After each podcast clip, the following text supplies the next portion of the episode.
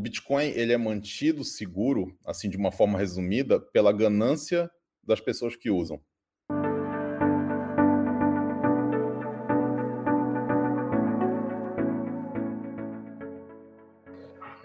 Fala pessoal, aqui é Felipe Pires. E aqui é Vinícius Frias. Está começando mais um Alter Talks, o podcast sobre o mundo cripto. Para entender mais sobre as últimas notícias e opiniões de pessoas relevantes dos mercados financeiro e cripto, aqui é o lugar. Não é mesmo, Vini? É isso aí, Felipe. Bora lá? Olá, pessoal. Esse é mais um Alter Talks. E aí, Vini? Preparado? Vamos embora para essa também? Cara, hoje vai ser, vai ser complicado, né? A gente está com dois feras aqui, nós vamos ficar de coadjuvantes, apenas aprendendo com eles. Vamos embora. De camarote, de camarote. Vamos, vamos conversar muito sobre segurança na criptoeconomia. Esse é o tema. E para, obviamente, botar holofotes nesse palco, a gente está aqui, como o Vini falou, né, de, de, de camarote aqui observando e, claro, fomentando muito esses dois experts Vamos falar hoje com Leandro Trindade, um dos maiores especialistas em segurança da informação, e com Gladstone Arantes Júnior, head de pesquisa em blockchain do BNDES. Cara, duas celebridades desse mercado, Vini. É isso aí. E o negócio tá. Vamos passar a bola para eles, ver como é que eles querem se apresentar um pouquinho, né? É, a gente pode começar com o Leandro. Ô, Leandro, como é que você veio parar nesse mercado de criptoativos? É, o que, que você faz? Né? O que, que é exatamente ser um especialista da segurança da informação? Isso é uma como é que essa carreira funciona, se é que é uma carreira, né? Explica um pouco pra gente. Pois é, especialista em segurança da informação está virando, eu diria, uma carreira agora, né? Com a GDPR, com Marco Civil da Internet, no caso do Brasil. É, você, trabalhar com segurança da informação está virando uma profissão mesmo, atualmente. Mas, assim, antigamente ela era sempre vista mais como um robismo, né?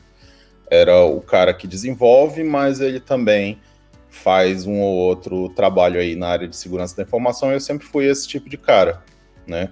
Uh, agora, com relação às criptomoedas, eu entrei por encheção de saco, né? Um amigo meu viciado, a gente, todo mundo tem, na verdade, aquele colega lá do trabalho que é viciado em criptomoeda e que fica o tempo todo te cutucando, falando, olha, o Bitcoin tá 100, o Bitcoin tá 150, olha, quando é que tu vai comprar Bitcoin, sei lá o quê? E aí eu tinha meu colega que ficava me enchendo o saco falando isso, né? Eu trabalhava na, nessa época, eu trabalhava como desenvolvedor no Banco do Brasil, né? No, no, no, no capital antigo.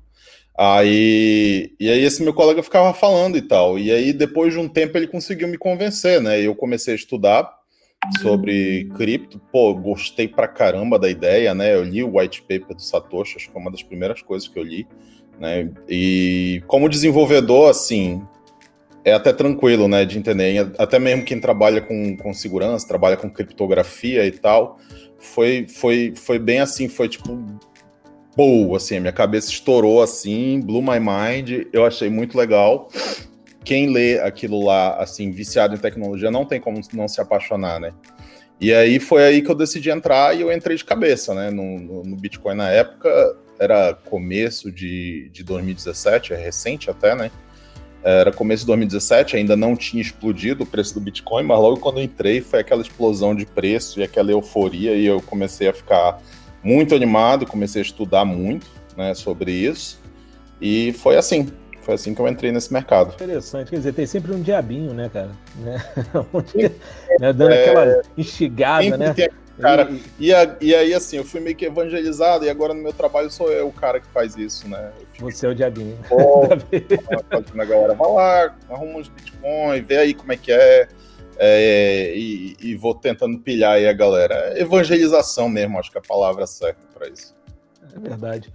Gladstone, e você, querido? É claro, não, você é de carreira, mas você podia lá até dentro do próprio BNDES ter tomado um outro rumo de onde vem né, toda a tua especialização em blockchain a ponto de se tornar a head das pesquisas em blockchain dentro do Banco Nacional de Desenvolvimento?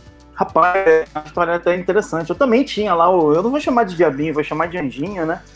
Que não era no, no banco. Na verdade, muita gente no banco até conhecia Bitcoin, criptoativos e tal. É, tem uns amigos de faculdade que sempre falavam disso, Fábio Melete, Luiz, Luiz Felipe. Mas eu nunca dei muita trela, pra te falar a verdade. Assim, eu acabei entrando nesse mundo por um caminho muito diferente. Eu fiz gerente de arquitetura corporativa por uns 10, sei lá, 10 anos, mais ou menos. E conheço muita gente dessa área que, que, que tá hoje em dia é, ligado em, em, blockchain. Né? E eu estava passando uma fase, já não estava mais como gerente, estava como gerente de atendimento de sistemas, uma coisa um pouquinho mais, vamos chamar assim, burocrática, e eu estava enlouquecido, buscando coisas novas para aprender, e no interesse não só técnico. E aí eu achei o ITS, né? o Instituto de Tecnologia e Sociedade, que é um instituto de pesquisa em tecnologia e sociedade, como o nome já diz, do Ronaldo Lemos, que é um cara bastante conhecido, assim, tem programa na Globo, já tem programa na Globo e, e escreve para a Folha de São Paulo. E aí eu comecei a frequentar o ITS para assistir palestras de tudo quanto é tipo que você puder imaginar. E um dia tinha uma palestra lá, eu não entendi nem muito bem o que, que aquilo era. Quando eu chego lá, tava lá Alex Van der Sand, que é um cara da Ethereum Foundation, é um carioca que, que era da Ethereum Foundation e o Gabriel Aleixo, que é um sujeito que formou muita gente nesse mercado aí, né? Eu sentei lá para ouvir o que os caras tinham para dizer. E aí os caras começaram a falar de Bitcoin, não sei o quê. Só que eles, na verdade, iam falar de Ethereum, né? Então aprendi, na verdade, direto o Ethereum, assim. Aí, aí, cara, eu voltei alucinado pro banco no dia seguinte. Eu andava estudando inteligência artificial e coisa e tal. Voltei alucinado, comecei a pensar em, em formas de aplicar aquilo. Isso era 2016, mais ou menos. Tem uma brincadeira que no final do ano eu fui num. Teve um almoço que a gente sempre tinha entre os amigos do trabalho, né?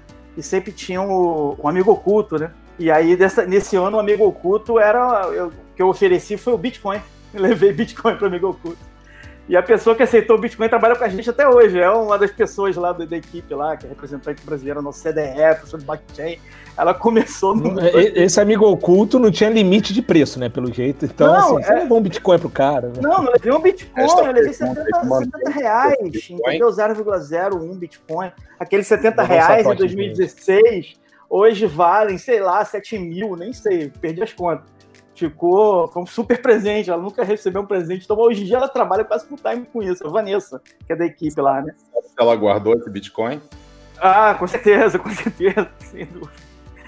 Mas então, aí assim, em 2016 já estava tendo algumas ideias e tal, e comecei a pensar na possibilidade do BNDES usar isso para confiança, né? E inventei lá um negócio chamado BNDES Coin, na época se chamava BNDES Coin, e aí, rapaz, a gente estava tendo muita movimentação e inovação no banco naquela época. E aí, no final de 2017, rolou um, um, um, um concurso de inovação no banco. E aí eu, a Vanessa, a Suzana, que era uma outra amiga, que também estava assim, se movimentando pra caramba, e mais dois amigos, o Nogueira e, e, o Márcio, que a gente nem trabalhava junto, era equipes separadas e tal, a gente entrou com várias ideias, dez ideias mais ou menos cada um, e juntos e tal. E algumas dessas ideias acabaram indo para frente, né? Inclusive o match funding do BNDES, que é uma coisa muito bacana, a gente tem muito orgulho, que não foi implementado por nós, é, é um desses projetos. E o outro era o BNDES Coin. O BNDES Coin foi escolhido para ser implementado, e aí essas pessoas que não tinham nada a ver, assim, que não eram nem da mesma equipe, foram juntadas numa equipe nova e a gente passou a tocar o projeto desde 2018. E, e aí, pô, muita coisa aconteceu de lá para cá. É, foi assim, né? Bem é quase conto né? Não, mais interessante, linkando as duas histórias, é que é isso, né? Vocês foram fisgados mesmo por essa. Aquele, até a gente está conversando um pouquinho antes de começar, aquele, geralmente aquele aquecimento que a gente fala de papo de balcão, né? É, a gente estava falando sobre isso, né? É tudo tão novo que você não, ainda não, você não, não desenha uma carreira. Ah, vou fazer isso, isso, isso, e a ponto de chegar, por exemplo, ao nível de especialidade que vocês têm. Né? As coisas vão acontecendo e os desafios vão aparecendo, vocês vão criando soluções, ah, óbvio, né? como todo novo mercado.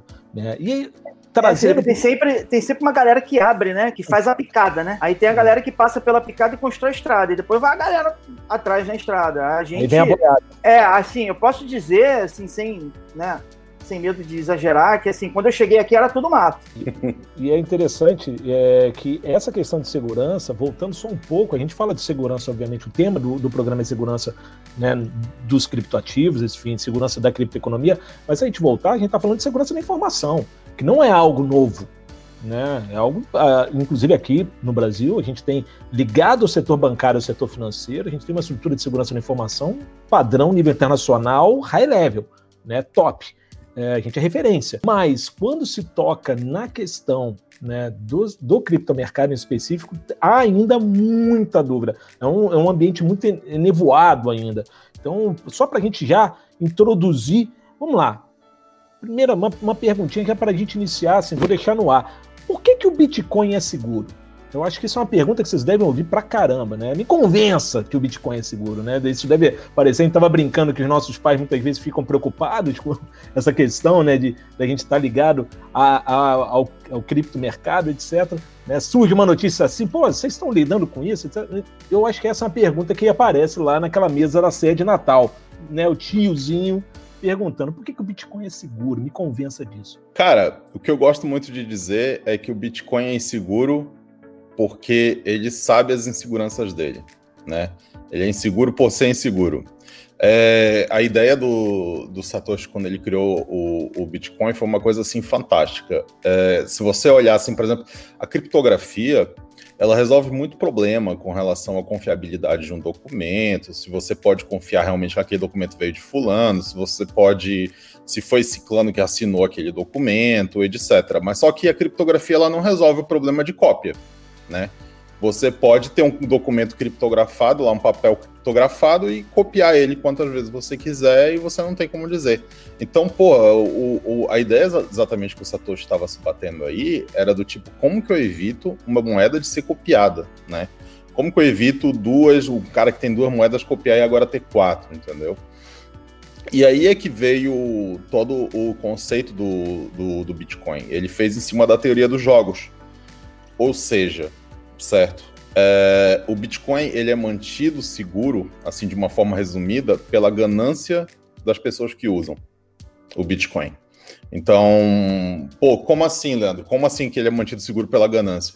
É porque simplesmente ele sabe quais são os pontos fracos, é, ele sabe que você teria como copiar um Bitcoin, fazer dois Bitcoins daquele lá, só que, pra, só que ele bolou de um jeito que para você fazer isso, você vai gastar uma imensidão de dinheiro tão grande que vale mais a pena jogar de acordo com a regra do jogo. Vale mais a pena você usar esse poder que você tem computacional, que você comprou com rios de dinheiro, e usar isso para minerar Bitcoin. Ou então usar o dinheiro propriamente dito para comprar Bitcoin mesmo você, e você vai ganhar muito mais com isso do que se você estivesse atacando Bitcoin. Então, foi essa, foi esse o chance, assim, foi essa sacada do, do, do, Satoshi quando ele fez a blockchain. E é isso que torna o Bitcoin seguro. É o fato dele conhecer as inseguranças dele, ele tem a vulnerabilidade, por exemplo, a vulnerabilidade dos 51%, só que ela é muito, muito, muito difícil de, de ser explorada de uma forma que fica muito caro para poder explorar ela. Então é basicamente é, é isso que é o meu conceito aí de segurança de, do Bitcoin.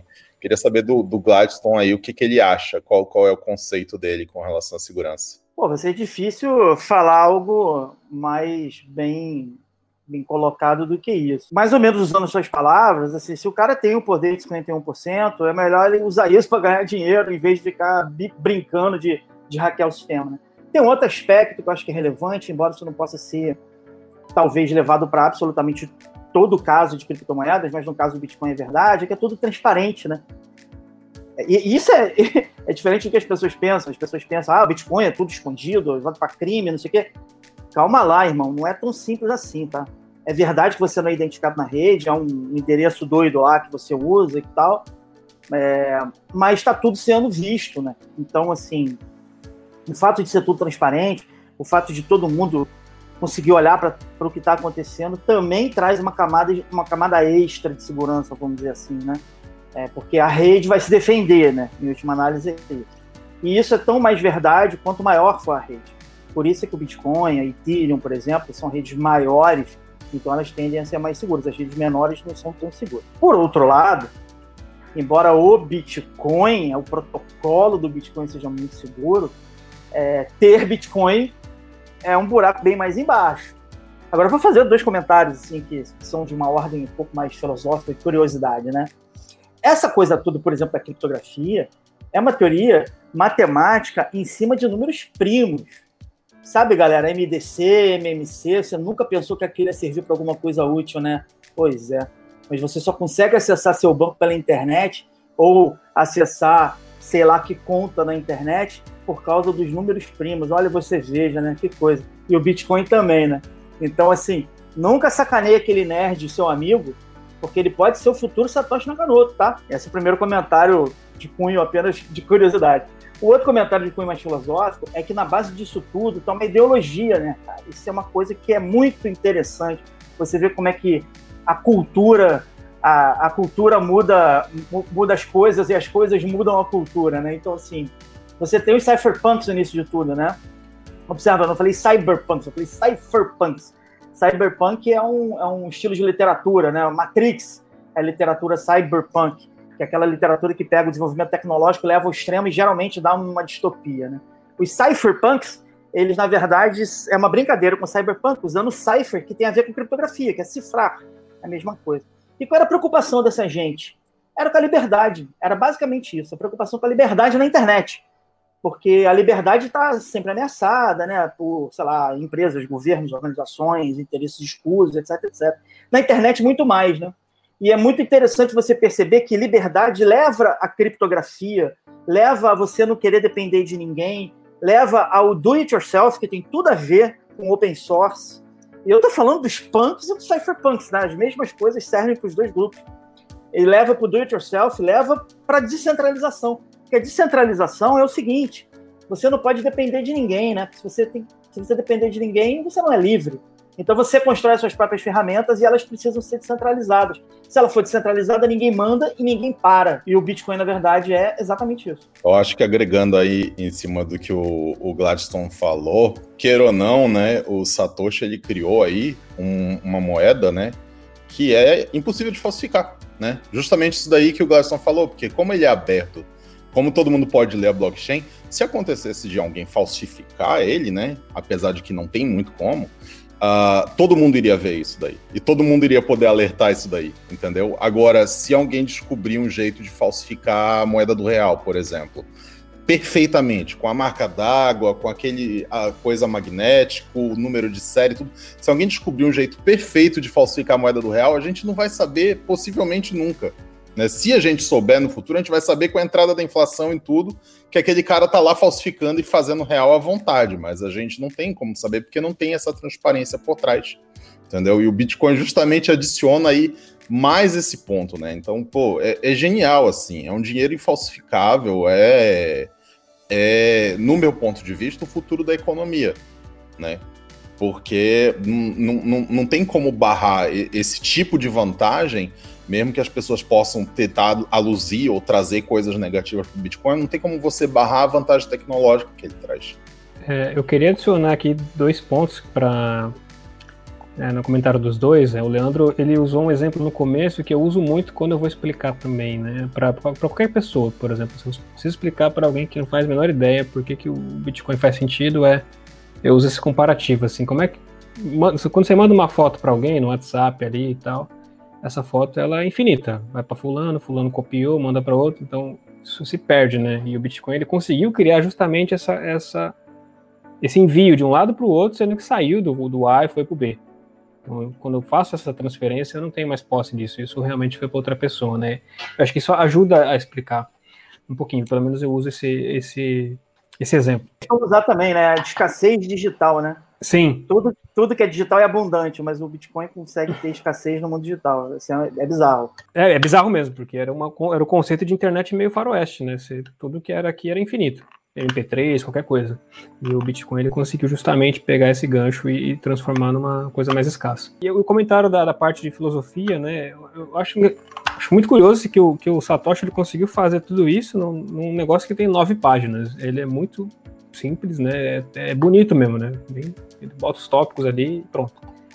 Assim, não sei se ele tinha toda essa consciência, mas foi um negócio realmente assim é, iluminado, né? O cara conseguiu deixar tudo em nove páginas, não tem lá uma Bíblia escrita, é nove páginas bem simples que ele conseguiu ou, introduzir. Ou eles, né? É, ou eles, é, tem, a gente pode entrar nessa é. conversa também.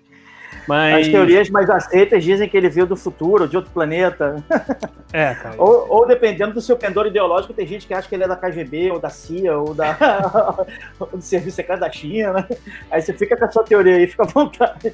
Mas eu queria adicionar uma pergunta aqui que é o seguinte: justamente assim, então, existe um ponto, né, que é.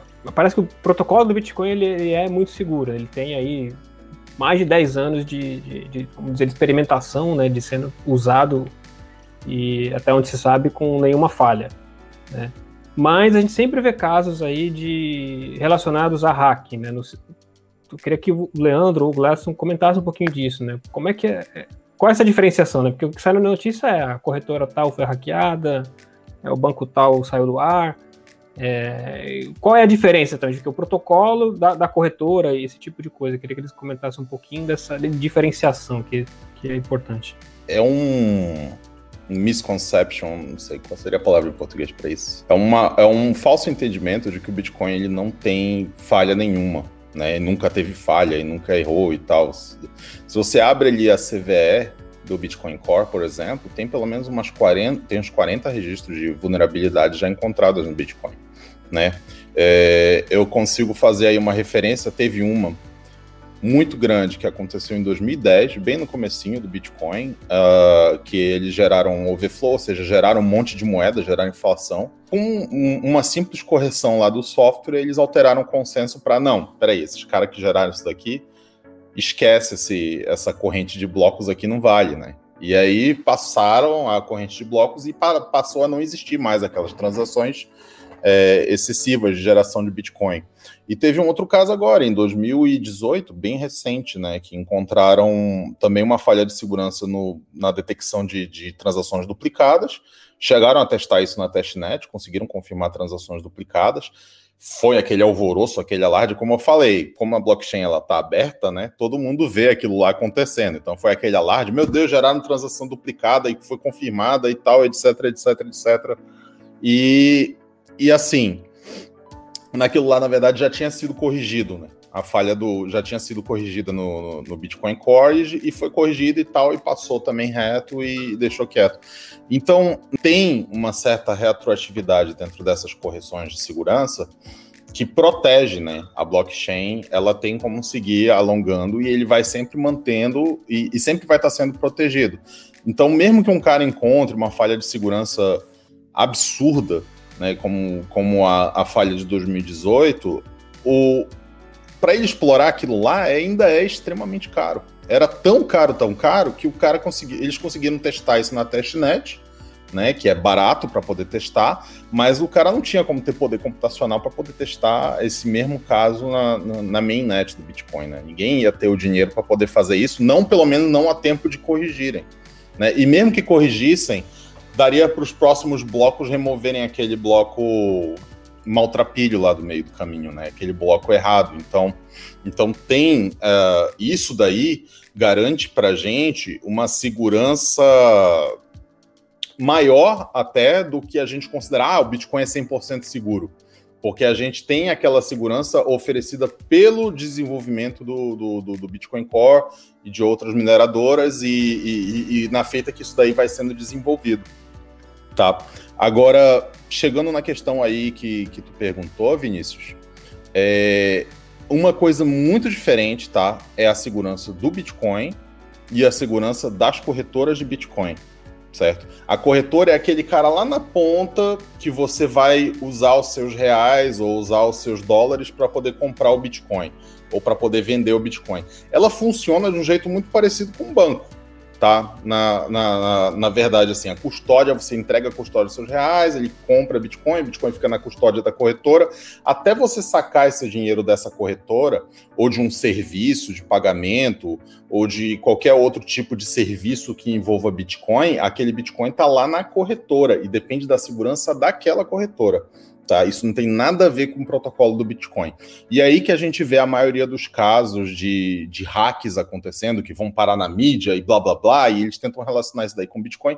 Não é o Bitcoin propriamente dito, né? É a corretora tal que, que, que foi hackeada, porque não teve segurança nesse aspecto, não teve segurança naquele outro aspecto, ou tinha alguns buracos de segurança. E as pessoas deixaram os fundos lá na corretora, né? Usando ela como se fosse um banco ao invés de sacar esse dinheiro e manter na carteira com eles, aonde ele, o custodiante, que vai estar tá cuidando da segurança. É claro que também tem uma outra questão, né? Quando você saca que você está cuidando da segurança, é contigo, né? Tu é, é, tu que é responsável por aquele dinheiro. Então, do mesmo jeito que você não sai balançando seus reais assim na rua, entregando para qualquer um, você não pode fazer o mesmo com os bitcoins. Então acontece de gente levar golpe, é, acontece de gente ser convencida a mandar um dinheiro para o endereço X achando que vai receber em dobro. Então acontece todos esses outros casos que, que envolvem a, a engenharia social, que envolve enganar o cara, que envolve que envolve acho que a palavra, acho que a palavra de ser estelionato, né? Envolve, então tem todos os casos de estelionato que tenta te manipular para você mandar aquele teu dinheiro para os caras, entendeu? Então isso daí também de nada tem a ver com a segurança do Bitcoin. Né? A segurança do Bitcoin em si, do protocolo é sadia, mas para onde é que vai esse Bitcoin, onde você coloca, isso daí tá tudo na sua responsabilidade, depende muito mais da sua segurança em si. Bom, deixa, eu, deixa eu tentar acrescentar alguma coisa, né? Bom, é, primeiro fazer um comentário assim, quase que paralelo. É, é às vezes a, a, a, consciência da fragilidade é mais é, poderosa do que a ilusão da firmeza, né? Então, assim, ponte que não balança quebra, né? Aquela história.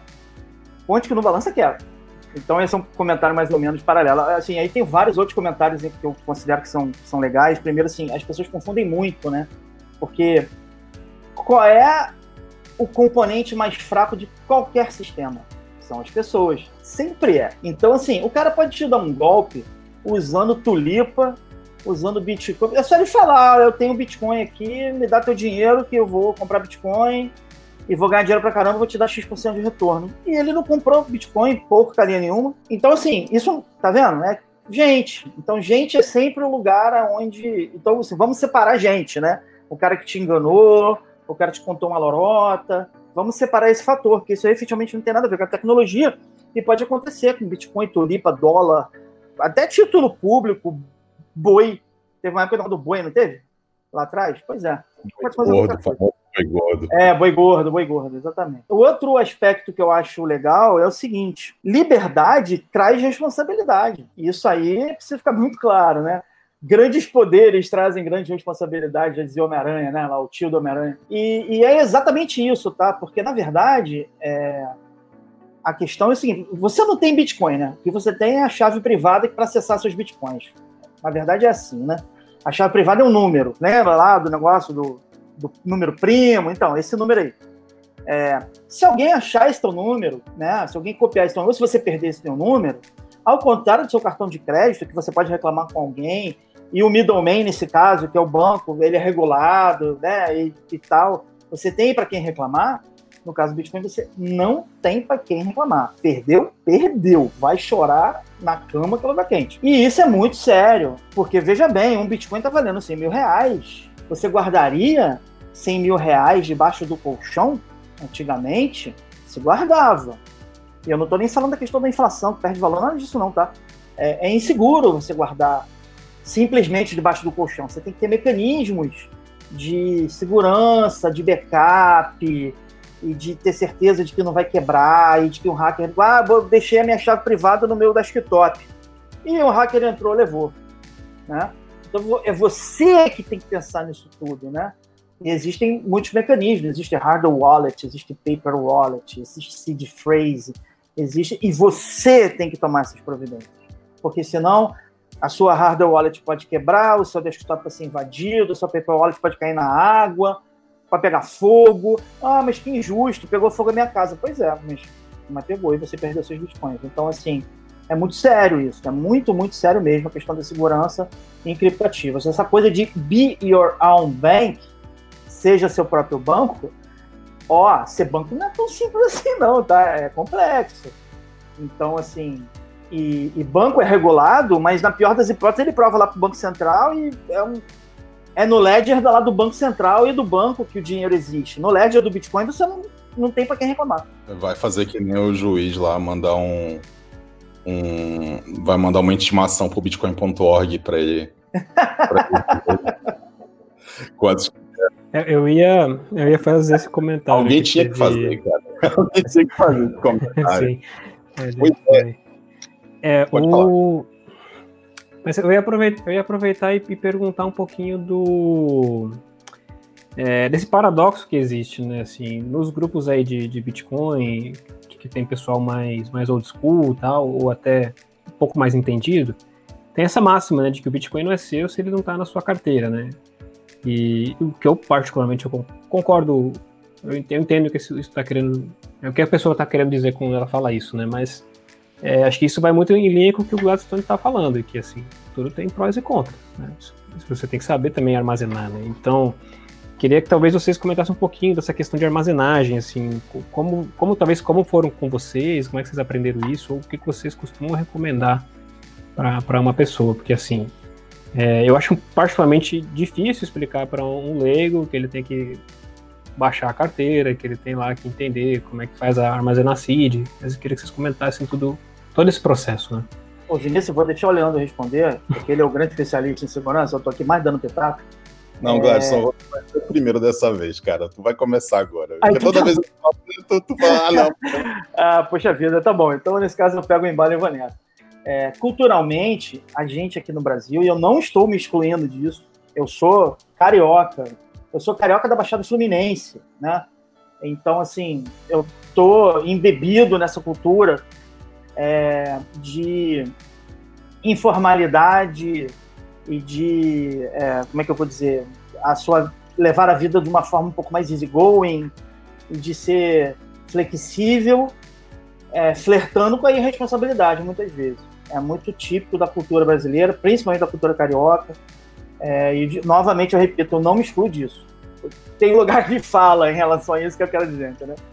É, é muito complexo as pessoas terem esse nível de cuidado. Eu, no caso do Bitcoin, eu, eu tenho um nível de cuidado que não é compatível com a minha cultura média. Por vários motivos, que aí já, já, já apela para o meu lado é, técnico, né? e também ao olhar as pessoas em, em, volta que são especialistas também e coisa e tal. Mas assim, eu também concordo com você que o Bitcoin ele te dá essa possibilidade, né? De você ser o seu próprio banco e de você cuidar, né? Porque tem gente que quer essa liberdade, né? Tá na, na, na base filosófica lá, lá de trás, né? É porque muitas vezes a gente tem a liberdade sem ter o custo, né? Digo assim que é tão simples assim você tomar essa decisão de que ah, eu vou guardar meus bitcoins. Eu não, eu não acho que é tão simples assim, não. Eu acho que é uma, é uma, é uma avaliação que você tem que fazer. Sei lá, você tem um fundo de, de criptomoedas regulado, por exemplo. O que é, mais seguro, cara? Aquilo lá ou você guardar seus bitcoins? É discutível, tá? É super discutível. É, é, sei lá, uma carteira na web mesmo que seja, por exemplo, Zapo. Será que a Zapo vai cuidar mais dos seus bitcoins ou você? é discutível. Eu realmente não tenho. Eu, eu, eu, até tomei uma decisão de, de tê-los dentro do possível e tal, mas eu não, eu, não, eu não, não cravaria de que sempre é melhor. É claro que é, depende um pouco da sua filosofia de vida, depende um pouco da quantidade de tempo que você consegue dispor para isso, porque na vida moderna a gente tem que cuidar de tanta coisa. Hoje eu estava aqui enlouquecido cuidando de um monte de papel na minha mesa aqui, ó um monte de burocracia. Que gente, e aí você ainda tem que pensar nisso. Quer dizer, para mim, que sou especialista, faz todo sentido ter essa quantidade de, de trabalho mental para pensar nisso. Não faz sentido, eu já estou nesse universo, né? Mas para quem não é, será que vai parar para pensar? Será que vai tomar todos os cuidados? Então, assim, é muito importante alertar a todos de que é, isso é uma coisa muito séria. Se você tiver um Bitcoin, você tem 100 mil reais na sua casa no seu computador, disponível para um hacker mais esperto. Se quebrasse o computador já era. Você faz backup do seu, das suas fotos da infância do seu filho. Se você não faz backup das fotos da infância do seu filho, você provavelmente não vai fazer backup do Bitcoin. Então, assim, tem que botar na balança, não é simples não. É, eu concordo contigo, Gladstone, e eu acho que isso é uma das coisas que mais acho que afasta usuários novos, sabe? Tipo, a, a, o, o cara vai comprar, ah, eu quero comprar esses bitcoins, eu quero ter uns bitcoins aqui, mas aí ele para assim e pensa, putz, mas peraí, eu vou ter que fazer isso, bolar uma carteira, e o computador não pode ter vírus, porque senão vai isso, vai ser aquilo. E aí o cara fica tão bolado, eu acho que é por isso que eu acho que a grande maioria das pessoas acaba comprando e deixando na corretora, né? Espera valorizar para poder vender lá na corretora e, e, e realizar em, em, em fiat, em, em, moeda fiduciária, ou alguma coisa assim em algum momento. E, cara, isso é uma questão assim que, que, é sensível, né? Que é sensível, porque ela dispara justamente contra a adoção em massa do Bitcoin, que é o que a gente quer. Né? A gente quer que, que essas pessoas novas peguem, aprendam, uh, comecem a usar, entendeu? Então a segurança ela tem que estar tá casada com isso, mas de uma forma simples, tá? Então a conclusão que eu cheguei, eu, Leandro, né, que eu normalmente recomendo o pessoal é, cara, se você tem um, capital considerável em Bitcoin, depende da quantidade que você tem em Bitcoin. Mas se você tem um capital considerável em Bitcoin, sei lá, mais de 15, 20% do teu patrimônio está em Bitcoin, compra uma hardware wallet, sacou? Arruma uma hardware wallet, faz a, o, o, backup de acordo com o procedimento, anota, anota os, as palavrinhas bonitinha naquela folhinha que vem com a hardware wallet, anota aquilo, guarda bem guardado, e coloca os bitcoins na hardware wallet. Uh, não é, ó, 100% a forma mais segura do mundo, como se você fosse o maior hacker do universo protegendo seus bitcoins, mas já te protege contra alguns vírus e a, maioria dos ataques já, já, já é protegido por, por conta dessa hardware wallet. Então, muito provavelmente você não vai ver esses bitcoins indo embora da sua hardware wallet. Entendeu? Então, que normalmente eu recomendo, e chega gente às vezes desesperada, olha, cara, eu comprei muito Bitcoin, eu tô preocupado aqui, sei lá o que, sei lá o que. Eu falo, bicho, olha, já que você comprou uma quantidade considerável de Bitcoin, já que é uma parte boa do teu patrimônio, não vale a pena você deixar na corretora, porque aí você já tem que é, medir o, o, o, risco e o custo né, daquilo lá. Então, quando o preço da hardware wallet passa a ser insignificante perto da quantidade de Bitcoin que você pode perder, vale a pena você adquirir uma e colocar nela e, e dali seguir em frente, entendeu? Eu não recomendo para o usuário comum colocar software wallet ou muito menos, então, jamais usar web, carteira web, como aquela lá do, do, do bitcoin.com, etc. No, no, não é, blockchain.com, perdão, como aquela da blockchain.com, etc.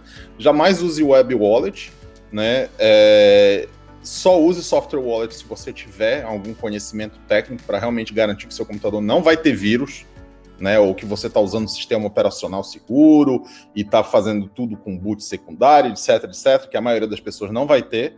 Então, então meu conselho mais ou menos é esse, né? É, é adquirir uma hardware wallet, colocar o seu patrimônio nessa hardware wallet e aí você pode dormir tranquilo, fazendo o seu backup, né? Faça o seu backupzinho na folhinha e aí você pode dormir tranquilo com o seu dinheiro protegido. Eu tenho eu tenho softwares wallet, por exemplo, no celular, que é para transações rápidas. Às vezes eu compro um, um jogo no Indigala, antigamente eu comprava no Steam, uh, algum jogo. Tenho no meu software wallet uma quantidade pequena e tenho na hardware wallet a maior parte do, dos bitcoins, que é o que eu, eu recomendo fazer.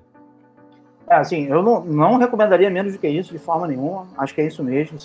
Eu gostei dessa sua essa analogia, achei muito boa essa quantidade de, de valor que você tem já é suficiente para fazer a sua hardware wallet, hardware wallet é, ser um valor insignificante, cara, então compra porque você precisa desse negócio. Mas eu acrescentaria um nível a mais de segurança, tá? Eu acho.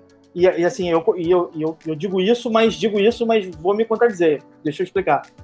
É, uma cópia só, no mesmo lugar que você guarda a hardware wallet, eu também acho muito complicado, né? Porque ah, incêndio, água, não é. sei o quê. Em contrapartida, você botar uma cópia, botar uma cópia em outro lugar aumenta a exposição, né? Então é. você tem que lidar com essa, com essa. Coloca no cofre dos seus pais, né? Tipo, o backup. Por exemplo, é, por exemplo, o backup no cofre dos seus pais, ninguém vai entender nada mesmo, vou olhar porque ele trouxe e falar, que diabo é isso? Então pode ser uma boa. É. é eu só tô aqui, como, como o Vini falou desde o início, a gente está aqui de camarote porque o papo tá muito fluido né? E, e, muito complementar. Você vê que as opiniões são extremamente complementares, o que é muito bacana. Uh, pontos de vistas complementares também. Agora, tem um detalhe: vocês estão falando, obviamente, do, do, né, do cidadão que já tem uma, uma quantidade tal é, de bitcoins, mas um novo usuário que o Leandro levantou muito bem, que é aquele que deixa ali muitas vezes, terceiriza aquela responsabilidade que o Gladstone trouxe, né? É, para uma corretora, para uma exchange, para um, um, um CryptoBank.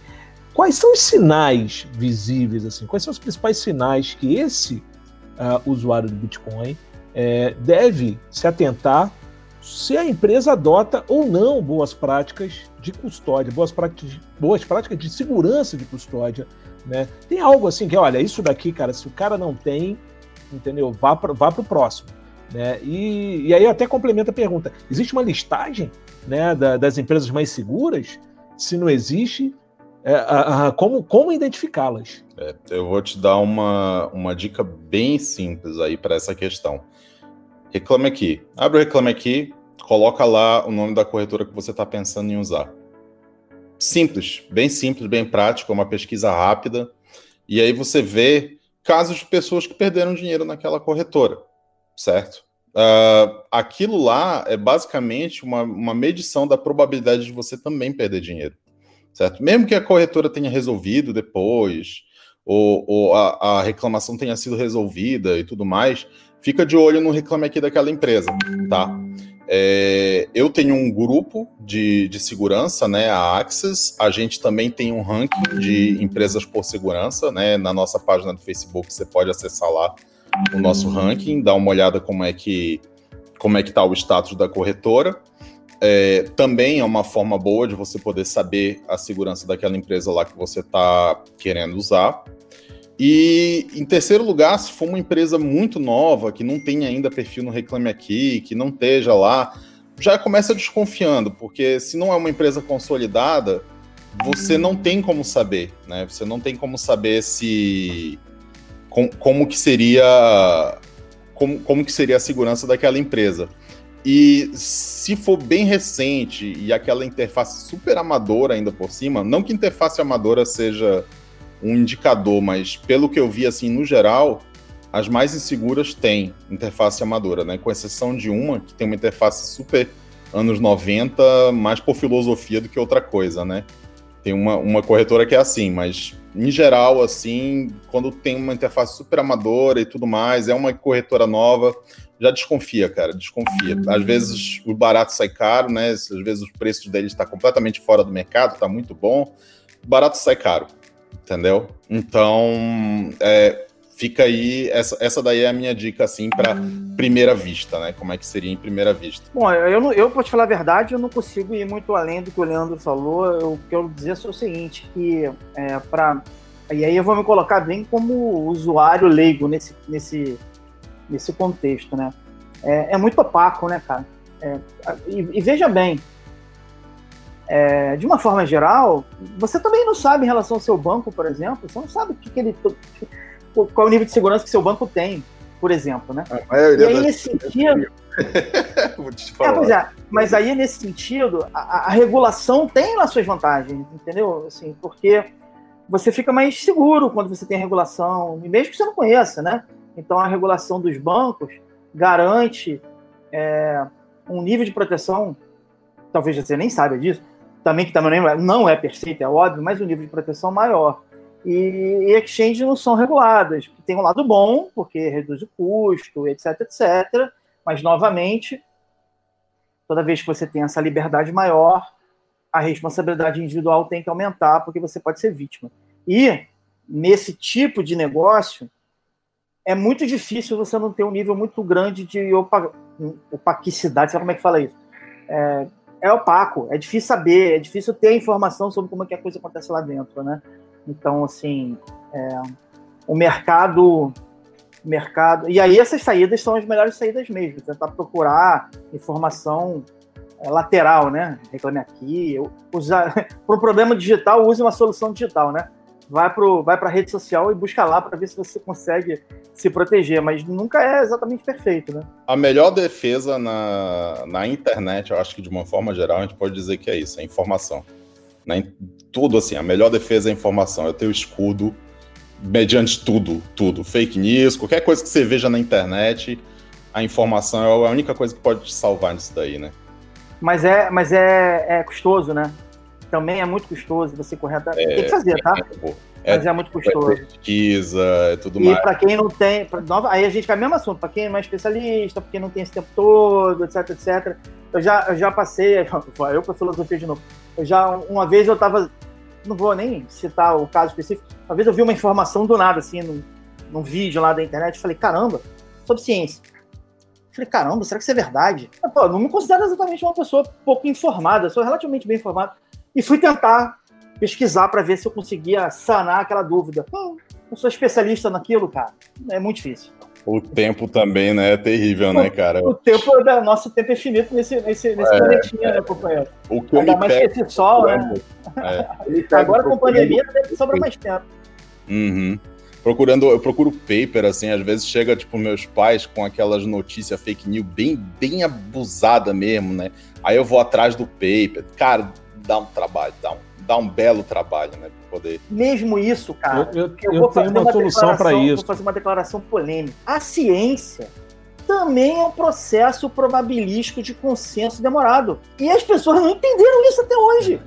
Exatamente. Né? Sempre tem aqueles caras dizendo, não, mas isso não está provado, isso é provável, sei lá o quê. Acho que até a teoria da evolução não está provada, né? É uma teoria, né? Não, não tem, é. ela ela tem que passar por um milhão de, de, de, de verificação e verificação e verificação e verificação para poder ter consistência, né? Não, exatamente, como esse caso, por exemplo. Inclusive, que eu estava citando era esse caso aí, tá? É uma teoria que está lá, não sei quanto, mais de 100 anos, sendo provada e reprovada, provada e reprovada, e que a grande maioria daquelas pessoas ali está dizendo que é isso, aí você fala assim, ah, certeza absoluta, é que nem a transação do Bitcoin certeza absoluta você nunca vai ter.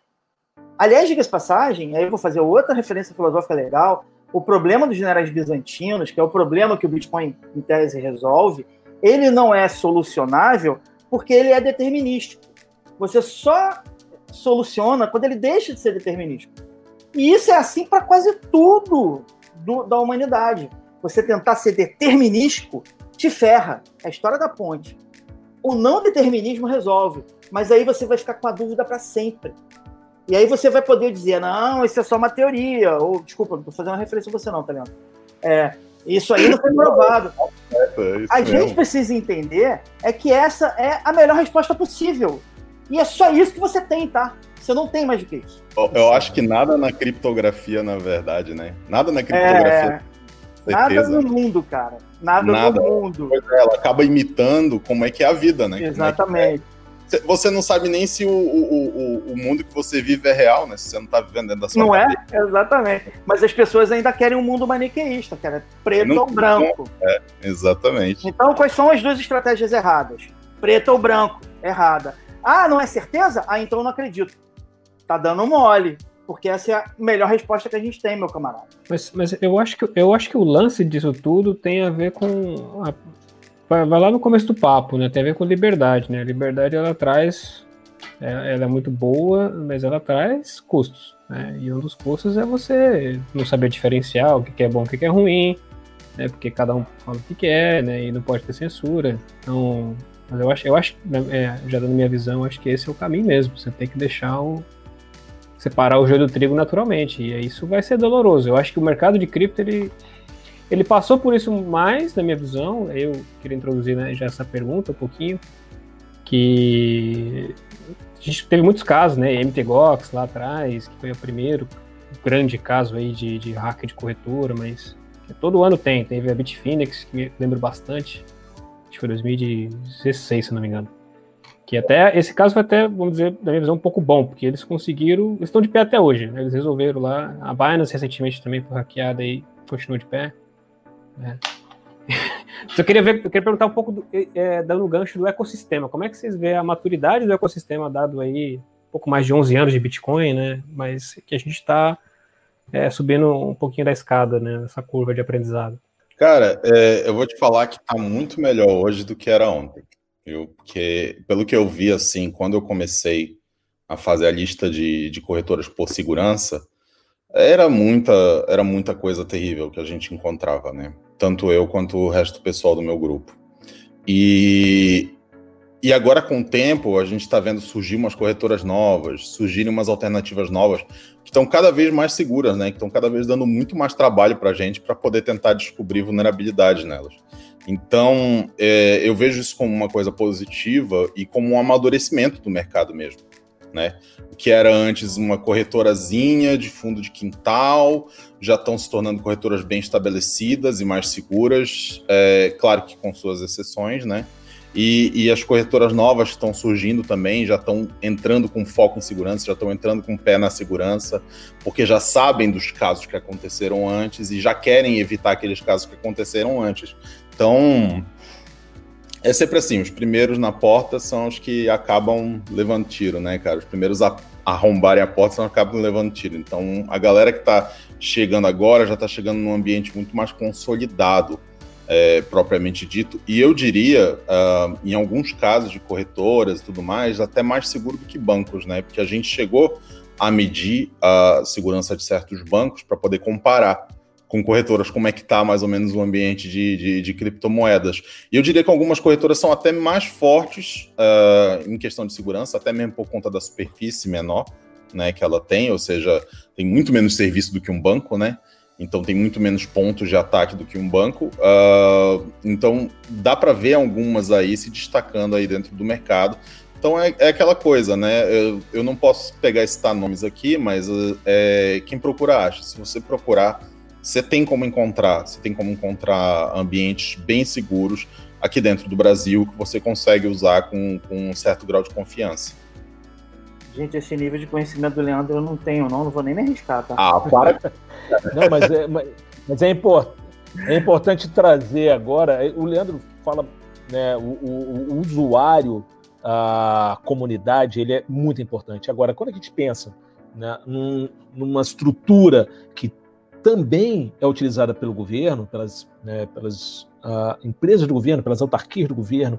Cara, uma coisa é certa, né? A blockchain ele vem para muito provavelmente uh, favorecer, gerar transparência, favore favorecer e diminuir custo, favorecer muito dos processos que a gente tem hoje em dia que são lentos, uh, vulneráveis e custosos. Como é que o governo Gladstone, você de dentro de um, né, você head de operação de pesquisa de blockchain dentro de uma autarquia do governo, como é que o governo brasileiro está vendo uh, a questão da evolução do, do, da estrutura blockchain e, e aí eu volto, a gente volta nessa questão da segurança. Há indícios, há projetos já encaminhados utilizando exatamente blockchain por conta da segurança? Olha, o que tenho visto no governo, de uma forma geral, é um foco muito maior nas, nas chamadas blockchain permissionadas um cypherpunk vai ouvir me ouvir falando isso, vai ficar todo arrepiado. Mas assim, eu gosto de comparar as blockchains permissionadas perante as blockchains públicas a, a, as intranets perante a internet, né? As empresas maiores, as incumbentes, né, governos, etc., eles experimentaram as intranets antes de saírem para o mundo selvagem da internet. E eu acho que é mais ou menos o que está acontecendo, é, é, não só em relação ao governo, mas em relação a empresas grandes de uma forma geral. E, e assim, por mais que eu ache, a princípio, que a ideia das criptomoedas e dessa coisa mais cypherpunk e tal é muito mais revolucionária e coisa e tal, eu não, não acho que não existe espaço para coisas interessantes acontecendo no outro, no outro âmbito, não, né? Então, assim, o que, que, é, o que, que eu tenho visto muito? Eu tenho visto muito projeto de integração no governo, né? Então, você tem, por exemplo, tem um projeto que envolve o Banco Central, a CVM e a SUSEP, chamado PIA, que é um projeto de integração de informações que dá mais segurança, porque o governo também ele tem um nível de burocracia, é, porque a gente fala burocracia, sempre parece uma coisa muito negativa, e, e até é, mas assim, você precisa dar uma resposta muito mais segura para as coisas, né? Você é muitíssimo mais questionado do que todo mundo, então você não pode deixar espaço para nenhum tipo de questionamento. Então você acaba sendo burocrático, até porque é uma demanda da sociedade também, né? Infelizmente, né? Que você seja burocrático em algum nível. Então, é, para dar a segurança que a burocracia dá, mas uma agilidade maior, algumas pessoas estão fazendo esse tipo de implementação. Então, o PIA é meio isso, né? Entre a CVM, a SUSEP e o Banco Central. É quando você. É, quando alguém é, é, é, é nomeado para diretor, tem que passar pelos outros órgãos, e aí tem uma resposta. Essa resposta, antigamente, sei lá, era um, um e-mail. Quer dizer, e-mail eu duvido, né? Mas um, papel timbrado com carimbo, alguma coisa nessa linha, entendeu? Agora eles estão é, implantando uma coisa lá para blockchain. A Receita Federal tem um projeto, tem mais de um, né? Tem o BCPF, o BCNPJ, que é uma coisa de, de ter um, um acesso de informações, dessas informações usando blockchain, Mas o que realmente me chama mais atenção é o B-Connect, que é um projeto de conectar as aduanas é, do Brasil, do Mercosul. Isso eu acho interessantíssimo, né? Porque você imagina qualquer coisa que seja comunicação internacional, seja entre nações, seja entre empresas, é um inferno. Uma vez eu conversei com uns amigos é, sobre como é que é você assinar um contrato é, com um país, com outro país. Porque aí tem que passar pelo. Pô, nem sei. tem que a cópia, volta a cópia, tradução, aí o cara olha de novo. É, é, muito complicado. Então, qualquer coisa que tenha a ver com integração entre países, eu acho assim, que tem um potencial gigantesco. E isso está rolando. É um projeto da Receita muito, muito interessante. É, lá do Ronald até. O Ronald é um conhecido nosso, que é um dos líderes do, projeto. É, tem um da, da, da, do Ministério da Saúde também, de registros de, de dados é, de saúde, que é um troço bem, bem interessante. É uma, é uma confusão, né? Seu dado de saúde, você tem, o hospital tem, a, o laboratório tem, e não, ninguém compartilha, porque é muito inseguro. Então, tentando resolver esse tipo de problema. É, a gente lá no banco, a gente tem uma, uma linha. Eu, para te falar a verdade, a única. Não, eu, eu ia, ia falar besteira, deixa eu falar uma outra coisa é, diploma também. A Universidade Federal da Paraíba tem um projeto de, de diploma que é bem legal, assim, é bem, bem bacana. E estou aqui na dúvida se eles público. Porque aí já é a coisa da confiança, a coisa da transparência, e aí você já, a blockchain pública já faz um papel bacana. A gente começou com blockchain pública também no BDS, com o BNDES Coin, que, que gerou o BNDES Token agora, né? Porque da terceira vez que um diretor lá confundiu o BNDES Coin com Bitcoin, a gente achou que era hora de mudar o nome porque ia causar confusão. Então a gente mudou para BNDES Token. É, o BNDES Token originalmente era numa blockchain pública, né? agora a gente está tentando coordenar instituições do governo para tentar lançar uma blockchain permissionada que seja transparente, o que é uma coisa mais difícil, não é da natureza da maior parte das blockchains permissionadas, mas a gente está com algumas ideias legais e está com uma coordenação bacana e para tentar fazer uma blockchain que seja permissionada, permissionada, portanto, mais sob, sob controle do governo, né? Mas ao mesmo tempo que dê confiança, que, que seja íntegra, confiável e transparente ao mesmo tempo, é, para gasto público, né? para gasto público, para notarização também. E esses são os projetos que a gente está tocando agora. A RBB, né? Rede Blockchain Brasil, como infraestrutura, em alguns serviços, basicamente serviços de gasto público transparente, identificada, né? Você saber exatamente onde o dinheiro está indo, quem recebeu, onde foi gasto, coisa assim. E a questão da notarização. Então, assim, é, tem mais coisa, tá? Com certeza tem mais coisa, mas da ponta da língua, assim, foi, esses são os que me chamam mais atenção. Se eu lembrar algum, eu te interrompo e falo, ah, tem aquele também. Cara, não, mas é impressionante como, na verdade, a coisa evoluiu, porque é, é você foi para situações, eu diria, mercados e situações e dores bem específicas, né? Essa dor, por exemplo, do cadastro, da possibilidade de se tornar um cadastro único uh, no ambiente da saúde, é algo ímpar. Né? No dia que você conseguir fazer isso e que isso seja seguro, é, caramba, o, o, o, o, que isso vai avançar no, né, em geração de, de, de soluções, é, de, até para a própria infraestrutura desse ecossistema, que você muito bem disse, que o Gladstone alimenta, não é só o hospital, não é só a clínica da família, né, são laboratórios, é, é uma, enfim, uma infinidade né, de, de players numa cadeia gigantesca a nível até mundial. Ah, e uma, uma coisa que a gente. Eu tenho mais dois, lembrei, lembrei. Ah, Sabia é que. Fala Tem muita gente estudando identidade descentralizada também, que é uma coisa que eu, que eu, que eu levo muita fé, né? É você poder é, dispor de serviços, é, comprovar certas características que te dão acesso a serviço, sem revelar mais dados do que são necessários, sem revelar a sua identidade. E isso é muito interessante. O CPQD tem tocado um projeto é, junto com alguma instituição que me fugiu agora, cara. Que vacilo, né? É Ministério da Economia, não, não, consigo lembrar. Caramba. É, mas se você parar para pensar, eu acho que esse conceito ele já está, inclusive, introduzido no Pix. Né? Não. Exatamente isso. Não, não, não, não. Eu, falo, eu falo em termos de conceito. Hoje, as chaves do Pix, ele, ela te permite, por exemplo, que você troque, faça transações da plataforma, na plataforma, entenda que não é blockchain, eu estou falando claro, da parte de conceito de segurança da informação. Sim, né? Na plataforma, antes, ah, qualquer TED, qualquer doc, você tem que dispor do teu nome é, completo, CPF, do, a, código do banco, agência, conta corrente, para começar. Né? Hoje, com um e-mail que você possa cadastrar, por exemplo, Felipe, é, é, é, Pix Bradesco, arroba alguma coisa, entendeu? Eu, eu entrego, é. na verdade, um, uma única chave que faz todas as transações possíveis é, de transferência sem eu precisar. É, exatamente, sem eu precisar é, divulgar meu CPF, meu número de celular ou qualquer outra coisa né, que possa influenciar exatamente nisso né, é, em, em, quebras de segurança né, da, da, informação.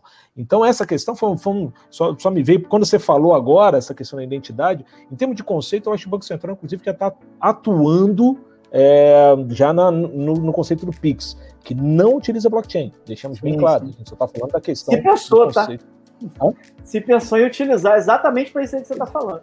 Mas é, o grande problema, na verdade, ainda é a velocidade, né? O Pix promete ser pagamento instantâneo até 10 segundos, possivelmente o, o, o gasto com relação à estrutura blockchain e o tempo que é, leva. Mas se eles pensarem em usar para. É, na verdade, teve até um grupo de bancos que fez uma experiência usando blockchain para transação, mas eles pensaram em usar para o diretório, para compartilhar Isso. o diretório de, de chaves. Basicamente, aí não tem tanta, tanta problemática com desempenho, né? Mas essa, essa coisa da identidade centralizada, de você poder provar coisas sem precisar revelar quem você é, isso é, isso é bem poderoso e muito necessário nesse mundo de blockchain para conseguir evoluir, né? Para conseguir fazer certas, certos casos de uso mais sofisticados. Tinha mais um, que eu, esqueci, eu tinha lembrado de dois, eu lembrei de um e esqueci o outro. Ai, meu Deus. Eu, eu, acho, é, eu acho que tá naquela hora de trazer também. Leandro também tinha, tinha o, o, o, A gente fez aquele brief inicial. Olha, galera, vai pensando aí, né? Porque a gente sempre faz isso, óbvio. Não vai deixar o amiguinho na furada, né? Na roubada de soltar aquela pergunta, o cara tentar puxar o coelho da cartola, né? A gente jogou essa pro, pro Gladstone. Gladstone, pensa nos projetos, né, que já estão usando. Ele fez uma lista que eu achei incrível, né? E para o Leandro, a gente propôs, na verdade, que ele trouxesse, se possível, aquele, até o Vini que já tocou, né, aquelas possíveis fraudes é, incríveis e, obviamente, já né, havendo comentários do que foi feito a partir dali. O que a gente observa, Leandro, é que a cada fraude dessa, né, de, de, de, de segurança, gera né, um milestone né, para possíveis soluções.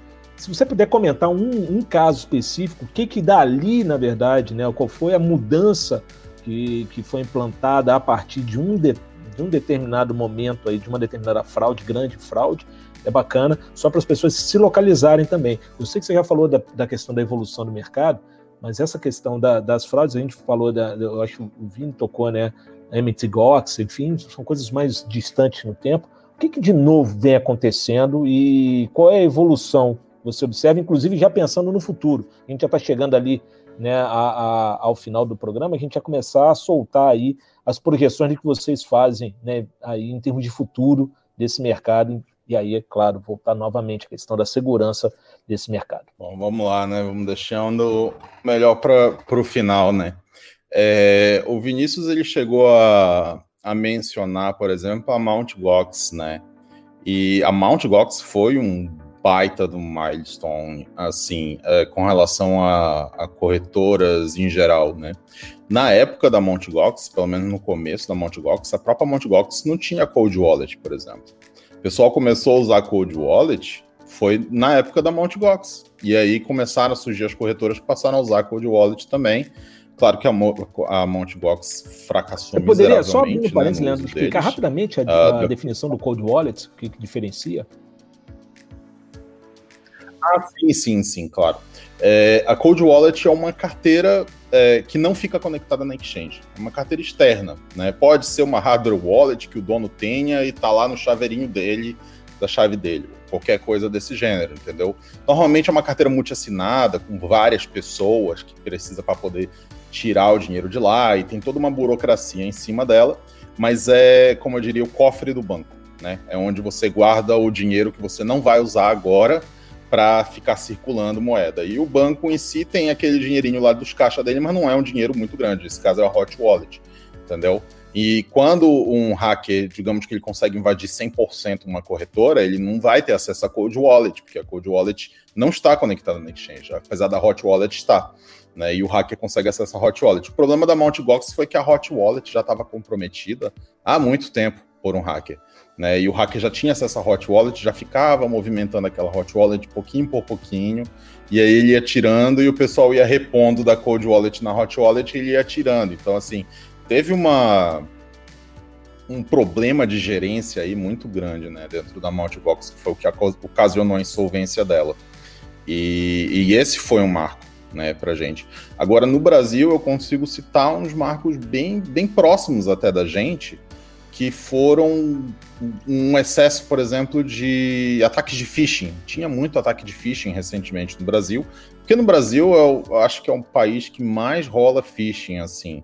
É, claro que tem, né? Tem a Nigéria, tem esses outros aí que estão capitaneando aí essa zona do phishing, mas, mas o, o Brasil tem muito phishing.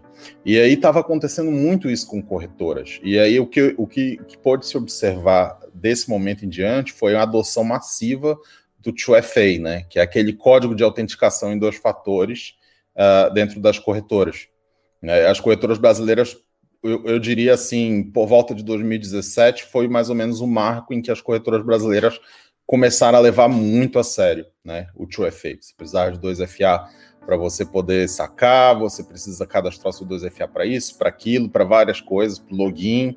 Uh, não pode ser um 2FA repetido de um momento para o outro, etc. Então, essas regras, essa, essa parte burocrática, assim, muita gente fica irritada com isso, né? Agradeço aos hackers que, que, que fizeram é, essa catástrofe aí de, de, de phishing para todo lado, mas é, esse foi um dos marcos para poder tornar elas mais seguras, né?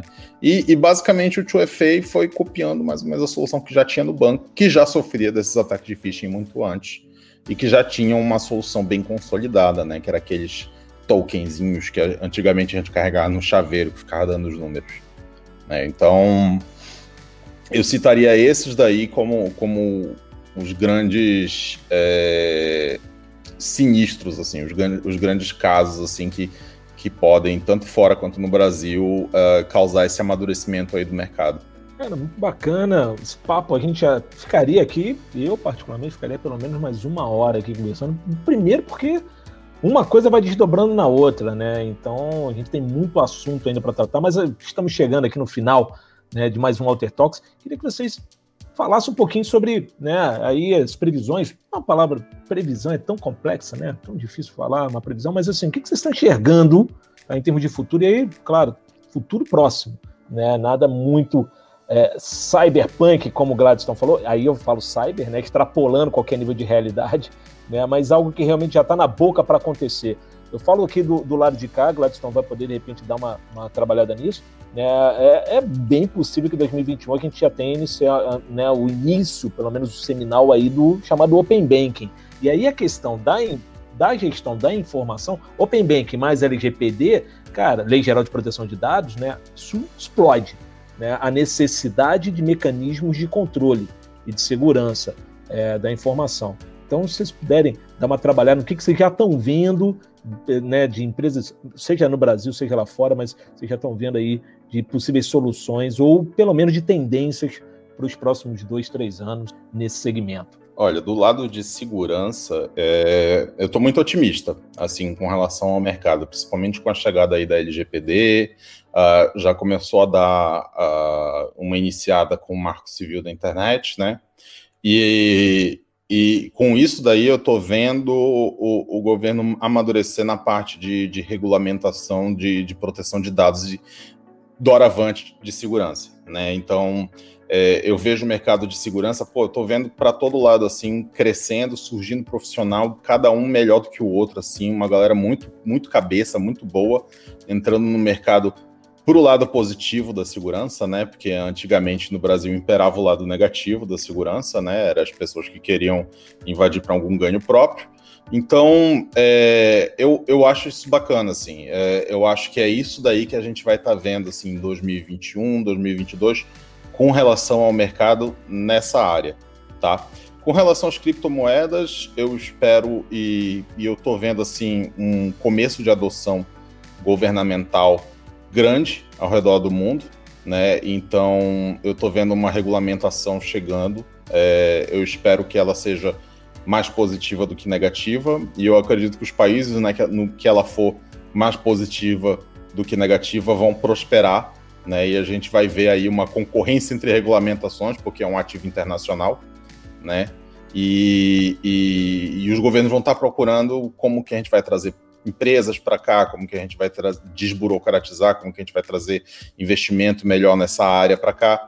Então, eu acho que é, a gente está chegando naquele ponto de amadurecimento em que pode ocorrer uma regulamentação governamental positiva tá, no Bitcoin dentro do Brasil. É, Gladstone, e você? Cara, eu também acho o seguinte, assim, as placas tectônicas estão aí se movendo, né? Então você queria olhar ali pelo lado da, do lançamento da, do CBDC da China, por exemplo, que é uma reação, em grande parte, embora não seja 100%, uma reação ao lançamento da Libra, que agora mudou de nome, esqueci o nome, ficou bem, bem, esqueci o nome. É, e, e aí você vê todos os bancos centrais, muitos bancos centrais ao redor do mundo, falando sobre CBDC, Central Bank Digital Currency, para quem não sabe o que significa. É, e isso é uma coisa muito forte, né? E você imaginar que isso no final das contas começou com um cypherpunk maluco lá que fez um paper de nove páginas e a gente está vivendo isso aqui. E isso não quer dizer que a CBDC da China é blockchain, que nem é. Então, assim, eu acho que nos próximos anos a gente, e a gente está vendo isso, uma busca do Bitcoin, em especial aí nas criptomoedas, é, do dinheiro corporativo, né? A gente está vendo isso acontecer, né? Dinheiro corporativo, algumas pessoas já falando de iniciativas de governo mesmo, é, já tem empresa botando é, parte do seu, do seu caixa em Bitcoin para se proteger. A gente vê uma emissão de, de dinheiro é, muito grande acontecendo desde 2008, né? não é coincidência. A crise de 2008 e agora de novo, com a história da pandemia. Então, assim, esse mercado ele, ele pode virar um negócio completamente diferente em muito pouco tempo. Não sei se dois, três anos, né? Mas, mas é, mudanças muito radicais podem acontecer de uma hora para outra sem que a gente perceba. Mas o normal não é nem isso. O normal é essa, essa mudança e ocorrendo mais gradativamente. O que eu acho que vai acontecer nos próximos anos, efetivamente, é o, o mundo corporativo, como aconteceu, né? Eu falei antes. Não, não ficar apenas limitado às intranets que são as blockchains permissionadas, e começarem a se abrir para a internet, que são as blockchains públicas, criptomoedas, criptoativos, etc, etc. É, e aí a gente vai ver muita coisa maluca começar a acontecer, porque você vai ter, por exemplo, né? Quando a gente fala de blockchain, a gente não fala só de blockchain, né? a gente fala de blockchain, a gente fala de smart contracts. Então você vai ter contratos sendo executados no seu país, operados por uma empresa estrangeira, por um governo estrangeiro ou por ninguém. Então, assim, o início de uma competição entre modelos diferentes de Estado, né? Aí realmente já vai mais na linha do, do longo prazo, mas eu não resisto, você sabe, meu filho. Isso é bacana, vai pra lua, né? Resumindo, vai pra lua. E, cara, e deixar, deixar claro aqui, né, que isso não é de forma alguma o modelo preditivo do Gladstone nem do Leandro, né? Eles só estão reportando aquilo que eles estudam, que eles observam, né? São caras muito ligados, mais uma vez, grandes especialistas né, em cada um do seu setor. Vini, cara, eu tô feliz da vida com esse papo. Cara, muito bom mesmo. É, eu acho que o episódio está chegando ao fim, né? Eu queria agradecer a participação do, dos convidados, né? O, o Gladstone, é eu fico muito contente realmente que tem cabeças assim trabalhando no, nos órgãos públicos. A gente, é, a gente no, no, outro episódio a gente estava falando um pouco de lavagem de dinheiro. Eu acho que os órgãos naquela frente estão tendo mais dificuldades ainda, estão aprendendo bastante coisa. Estou é, vendo aqui na parte tecnológica, pelo que você citou, estão é, bem mais avançados, né? Estão tipo, sabendo bastante coisas e estão engajando bastante coisas, né? Isso é, acho que traz aí uma, uma, confiança que o Brasil pode, enfim, seguir bons rumos, né? Para manter as empresas, manter os investimentos, trazer investimentos, né? Porque senão vai para o caminho contrário, que é perder as empresas para uma, uma, regulação mais, mais, mais flexível, né? E, e o Leandro também, cara, que ele tem, acho que ele tem uma, ele tem uma empresa, né, que presta serviços né, nessa área. Ele chegou a fazer serviços para o Walter Bank na parte de, de testar. Espero que a gente tenha saído bem é, nesse teste, mas assim, a gente queria deixar a palavra aí para eles, se eles quiserem deixar algum tipo de contato para as pessoas que ouvirem é, quiserem entrar em contato com eles e tudo mais, mas Nem eu fiz muito jabá feliz mesmo né? com, com o episódio. Então, pessoal, a, a minha empresa de segurança é a Access Security Lab, né? A gente é especializado em segurança de criptoativos e de mercado financeiro em geral. A gente já prestou serviço aí para pelo menos uma dezena de clientes do ramo, tanto de criptoativo como do ramo financeiro puro, né? Empresas de, de, é, semi-bancos, ou então completamente bancos, ou então de ou, ou fintechs, né, em geral, né, esse tem sido nosso alvo. E, e a gente aí entra, entra com uma proposta um pouco diferente, né, a gente entra com uma proposta aí de, de, de focar no usuário, né, e de focar no, na, na proteção aí da comunidade, certo? Então, se vocês quiserem dar uma, dar uma olhada aí, conhecer o nosso projeto, a nossa página no Facebook é Access Security Lab, tá? Vocês conseguem entrar em contato aí com a gente diretamente lá na página, é só mandar uma mensagem lá pra gente. Eu tô por lá, o Davidson tá por lá, a gente tá sempre respondendo aí quando a gente pode. E é isso. Maravilha, Leandrão. Muito obrigado, cara, mais uma vez. Gladstone, últimas palavras, meu amigo. Últimas palavras, obviamente, dessa noite. né, As últimas palavras de hoje, especificamente. É, cara, é, pô, tô aí super aberto. A gente, a gente, a gente é, empre- é empregado do governo, né? Então, no final das contas, eu eu, eu sou empregado de vocês. Tô aí para responder, para tentar fazer o meu melhor. E é muito fácil me achar no LinkedIn com esse nome, né? Gladstone. Então, é não é difícil. LinkedIn, manda vir aí, que tô aceitando conexão sem, sem, sem limite. É, e a gente lá no banco, o nosso trabalho é tentar é, inovar no governo, né? Cara, eu, eu fiz meu, meu- minha graduação, mestrado doutorado, e doutorado é, no FRJ, né? Então, assim, minha formação superior foi bancada pelo Estado brasileiro, bancada pelas pessoas do Brasil. Eu acho que é absolutamente uma obrigação fazer o melhor que eu puder num ambiente de trabalho que é espetacular. As pessoas trabalham no BNDES é, tem um nível muito bom, assim, o pessoal muito comprometido. Então, assim, cara, mais do que obrigação né, de tentar fazer isso, né? Então, a gente, a gente chegou nessa coisa de blockchain, até falei isso pro Felipe antes do, do episódio, muito mais pelo lado governo do que pelo lado financeiro, né? Embora tenha tudo a ver.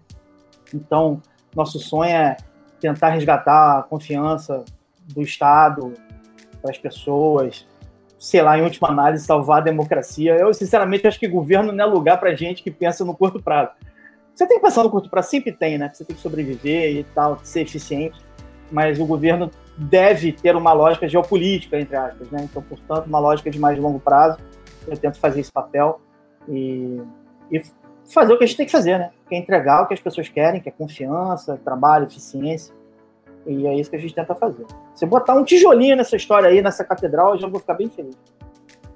E, e muito obrigado aí pela oportunidade de, de, ter esse papo bacana, conhecer o Leandro e falar para as pessoas. Tô feliz também pra caramba. É, cara, foi um prazerzão te conhecer aqui nessa, nesse podcast aí. Pô, gostei muito do papo aí que eu bati com vocês. Nossa, é muita, é muita cabeça para pouca palavra, né?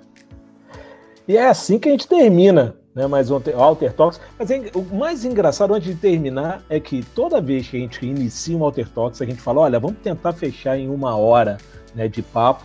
Na edição vai ficar uma hora, mas saibam que a gente agora já está com uma hora e vinte de papo. E esse negócio, a gente já estava quase 20 minutos antes de botar para gravar. Então, assim, entendam que isso daqui foi o supra-sumo de um assunto que vai se estender e muito, porque essa dupla não vai é, passar só uma vez por aqui, não. A gente vai trazer muito esses caras, eles e mais muitos especialistas, muitos assuntos, giro de notícias. Esse é o podcast para a galera da criptomoeda, para a galera da criptoeconomia. Esse é o Walter Talks. Até a próxima, pessoal. Um grande abraço.